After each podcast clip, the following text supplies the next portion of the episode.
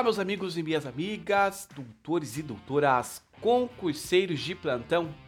Sejam bem-vindos ao maior e melhor podcast jurídico do Brasil. Eu sou Jean Campos e hoje nós iremos falar sobre a decadência. Você sabe o que é decadência? Se não sabe, fica aqui comigo que eu já vou te contar.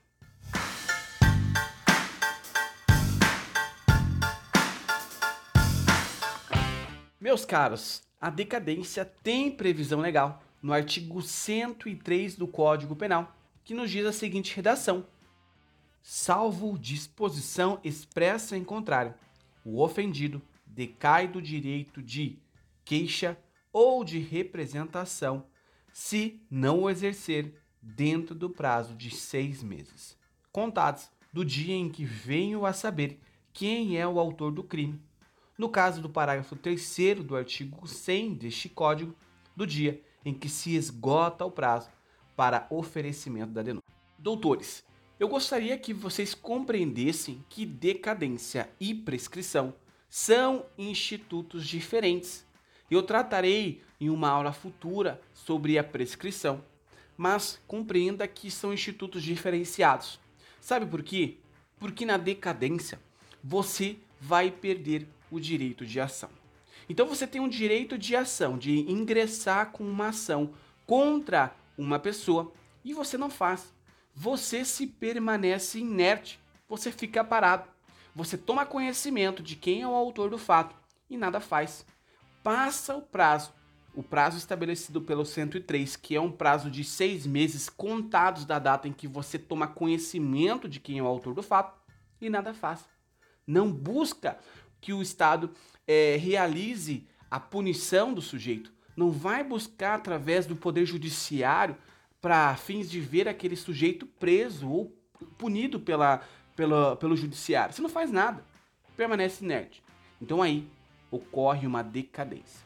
Mas, queridos, percebam que não é em qualquer processo que vai acontecer isso.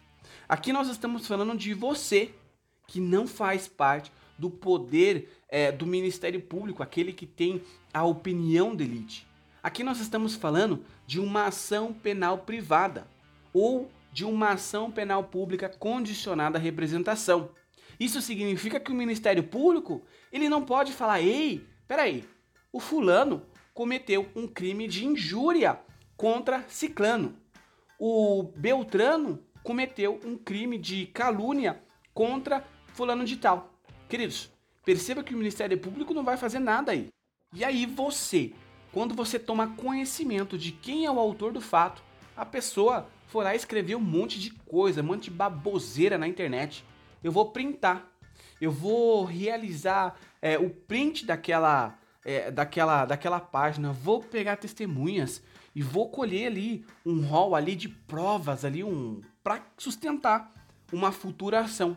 E aí, a partir deste momento que você toma conhecimento, conta o prazo de seis meses. E aí, você tem seis meses para quê?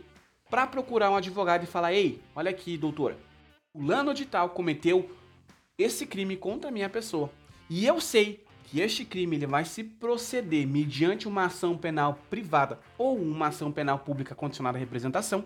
Ou seja, o Ministério Público não vai fazer nada porque eu que tenho que correr atrás do meu direito.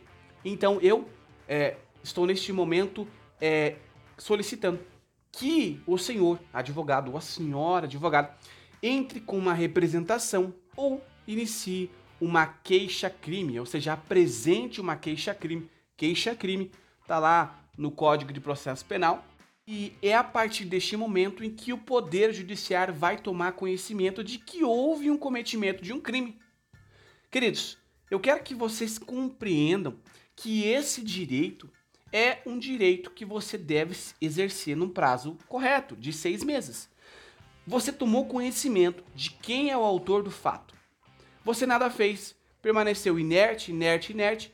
Quando completou seis meses e um dia, você foi e representou, apresentou uma queixa-crime.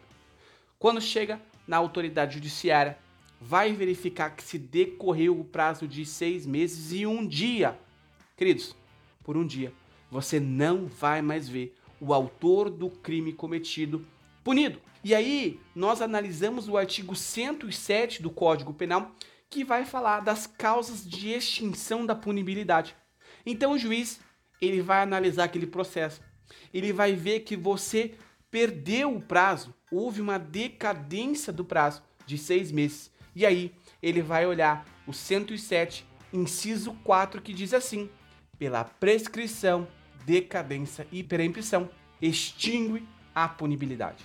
O sujeito não vai ser punido por conta sua. Você chegou atrasado. Você perdeu o prazo. Então, por isso que é extremamente importante para você, futuro advogado, que você, quando você receber um cliente, você de ato pergunte para ele quando isso aconteceu e quando você tomou conhecimento de quem é o autor do fato. Porque aí você já vai saber se você poderá prosseguir com a ação ou não. E eu gostaria que você compreendesse também que a mesma redação dada pelo 103 do Código Penal está lá no artigo 38 do Código de Processo Penal.